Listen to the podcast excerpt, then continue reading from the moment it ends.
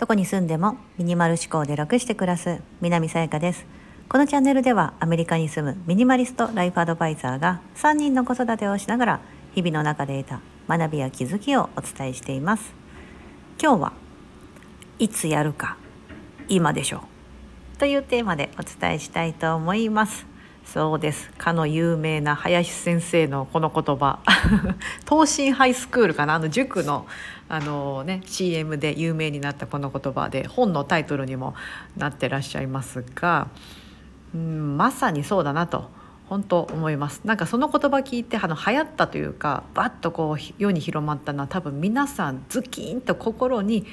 打たれたからだと思うんですよね。うん。あのハッとさせられるようなこの言葉じゃないかなと思うんです。特に大人になってから、うん、やりたいなと思っていることだったりとか、うん、なりたい自分とか目標とか、まあ、何でもそうだと思うんです。行きたい場所とかね、うん、っていうところに、まあ、いつかねみたいな感じでどんどん先送りしていってしまう。あのっていうことがあると思うんです。なんか大人になってくるといろんなことを分かってくるがためにまあ今お金がないしだったりとか、まあ、今じゃなくてもねみたいな感じで、まあ、我慢することができるようになったっていう感じだと思うんですよ。だってそれ子供の時って子供にとっては時間の感覚が特にちっちゃい子うちだとおちびちゃんみたいな子たちからするとまだ昨日と今日と明日みたいなのがまだ区別がついてないから昨日なんとかやったよねって言ってるけどそれ去年のことだったりとか してだからそのまあその言葉を知らないっていうのはもちろんあるんですけどもなんかその感覚がまだわからない。だから今食べたかったら今食べたいみたいなちょっと待ってとか言ってもあまりそのわからないんですよね。今食べたいんだよみたいな。うん。子供の時って、まあ、人間って本来そうあるべきなんじゃないかなと思うんです。なんか子供たちって本当人間の本能に近いというか今食べたい。今遊びたい。今寝たいみたいな。というふうにすごく素直に生きてる、まあ、それが叶わない時に泣いたりとかするけどなんかだんだんこう大人にあのだんだんね年齢を重ねていくとあこうしなければいけないんだ。うん、ちょっと待ってって言われたら待たなければいけないんだとかみんなと一緒にこうやらなければいけないんだ、まあ、学校とかに行ったりするとですね、うん、そういうふうにしてこう社会的な、まあ、ルールだったりとかを覚えて私たちみたいに大人になっていく。でそれが大人になってくると今度どんどんあまあまだまだこれから時間は続く、うん、から、まあ、よっぽどね事故とかね病気とかしない限りは。だからまあ今じゃなくてもいいや。また明日やればいいや。みたいな風にして、まあ、今だったら特に今2023年が終わろうとしてますから。あじゃあ2024年になったら1月になったらやろうみたいなこととか、うん、という風にしてどんどんどんどん先送りしていってしまう。でそういうのは皆さんなんとなくちょっとあの本当はやった方がいいのに今やった方がいいのにか分かっていながらも先送りしてるのがあるからいつやるか？今でしょって言われた時に「は」みたいな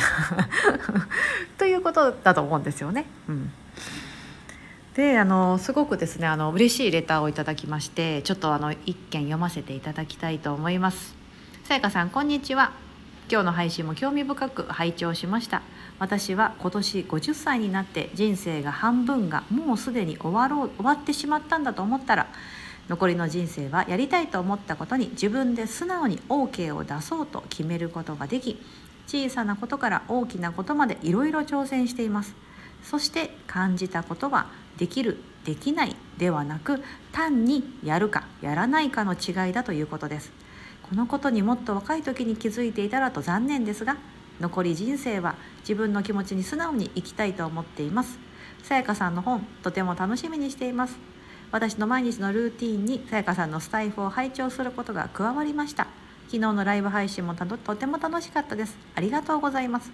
という嬉しいレターをいただきましてあのもう一ついただいてたんですよね。その一つ前にも今年50歳になってその50歳になったことでこのレターいただいた方はそのあねあのよく今人生100年世代100年時代だ。ごめんなさい。100年時代と言われますのでそのまあで今すごく医療が進歩して衛生関係だったりとか、まあ、住まいとか、ね、あの人が、まあ、100歳まで生きるのが、まあ、何だったらちょっと当たり前ぐらいな、うん、風になってきたと、まあ、大きなね事故とか、ね、あの病気とかにならない限りはですけど、まあ、だから50歳ってちょうど半分なんですよね。うんうんうん、その時にこあのはっとこう気づかれたということでなんかそこから私は今年50歳になりました。この節目の年はやりたいと思ったことは全てやってみようと思っていてそのうちの一つが整理収納アドバイザー2級を受講して住まいの環境を整えることでした。昨日講習を受けたのですがとても楽しい先生で内容もとても興味深くもっと整理収納について学びたくなり1級を目指して勉強を続けることにしました。私は現在派遣社員として社内翻訳者をしています。このままずっと翻訳者として翻訳者としてやっていくのかなと思っていたのですが新たに整理収納アドバイザーになるという目標ができました。これからもさやかさんの配信を楽しみにしています。というレターをいただいていやあ同じ方ですさっきの方と同じ方なんですけどその整理収納アドバイザーというまた新しいその目標ができて今すごくその暮らしを整えようということで、ま、やる気に満ち溢れているといういやーなんかいいですよねそういうもう別に私いくつになってもそれが、ね、このレターいただいた方のように50歳であろうとも60歳であろうとも別に7080歳とかであろうとももう関係ないと思うんですよね。あの前もテレビでなんかやってたな。70歳ぐらいのおじいちゃんがそのロックダンスかな、うん、がにハマってこうなんかずっと続けてやってるみたいな、うん、それがすごいなんかこう楽しくて生きがいになってるみたいな風にして70歳から始めたみたいな。ね。なんかそういう風にやってもらうと要は周りの人もすごく勇気づけられますよね。うん。何かそうやって新しいことを始める時ってめちゃめちゃ怖いんですよ。もうなんか散々言ってますけどその現状維持バイアスというですね 人間の DNA に組み込まれたですね。もうなんかしょうがないんですよね。そう。新しい一歩を踏み出す時にはそのまあ私たちのこの命を守るために「あいやい危ないかもよ」みたいな感じで言ってくれるんですよ。体が脳が。うん。なんですけどもそこに打ち勝っていやって踏み込む。でその踏み込んだ後にまたそれをなんだろう自分でこそこそやるのではなく、まあ、楽しいよみたいな感じで、うん、こうやって公言していただいたりとか見せてもらったりとかするとそれを見ることによって周りの人たちにはものすごいいい影響があると思います。いやもうあると思いますっていうかありますよね。うん、だからあのね、どうしてもそうやって新しいことややり始めた始めたばっかりは特にまだできなかったりとか上手じゃなかったりとかいろんなことがあると思うんですけどでもそのやりだしてることがすごいことなのでなんかその成果のその結果のところはもうちょっと置いといて、うん、これやってるんだよチャレンジしてるんだよって私はいいと思うんですよ。めちゃめちゃいいと思うんです、うん。まあ、結果なんて別にいつ来たっていいじゃないですか。それが1年後であろうともしかしたら死ぬまで来なかったとしてもそのやり続けてることが楽しい、うん、だったら私はそれでいいんじゃないかなと思うんですよね。うん。なんかなりたい自分になりたい。なりたい自分。あすいません。ちょっとあのルンバがうるさくてごめんなさい。ルンバが。ルンバがちょっと今部屋の中をボンボン掃除してくれてて。なりたい自分にうんとなってしまったらですよ。もしなってしまった時ってちょっと寂しいと思うんですよね。うん、あの何でもそうですけどこう何でもゲームでもクリアしちゃったらやったって思うんだけどその後ああどうしようみたいなちょっと手持ちぶたぶたさになっちゃったりしてじゃあまた新しいゲームみたいな風にしてこうなんか達成感は確かにその時パンってあるかもしれないけどもその後こうなんかちょっと無力感だったりとかちょっと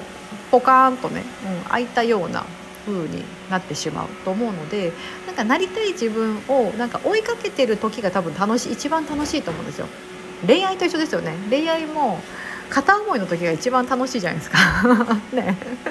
で片思いで相手が振り向いてくれてこうなんかラブラブになっちゃうとあれ？みたいな。なんかあれだけ好きだった彼がのことままあ、なんかあんまりそこまでなんか熱が冷めてきたとかよくありますよねこういうのって、うん、なんかまさにそれだなと思うんですよ。うん。だからやっぱりそういうふうにしてこう頑張ってる自分というか相手を振り向かせようと思って頑張ってる自分とか整理収納アドバイザーになろうと思って頑張ってるとか、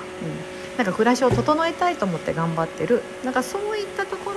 がなんかすごい人生において一番楽しくて生きがいとなるようなことなんじゃないかなと思うんですよね。うん。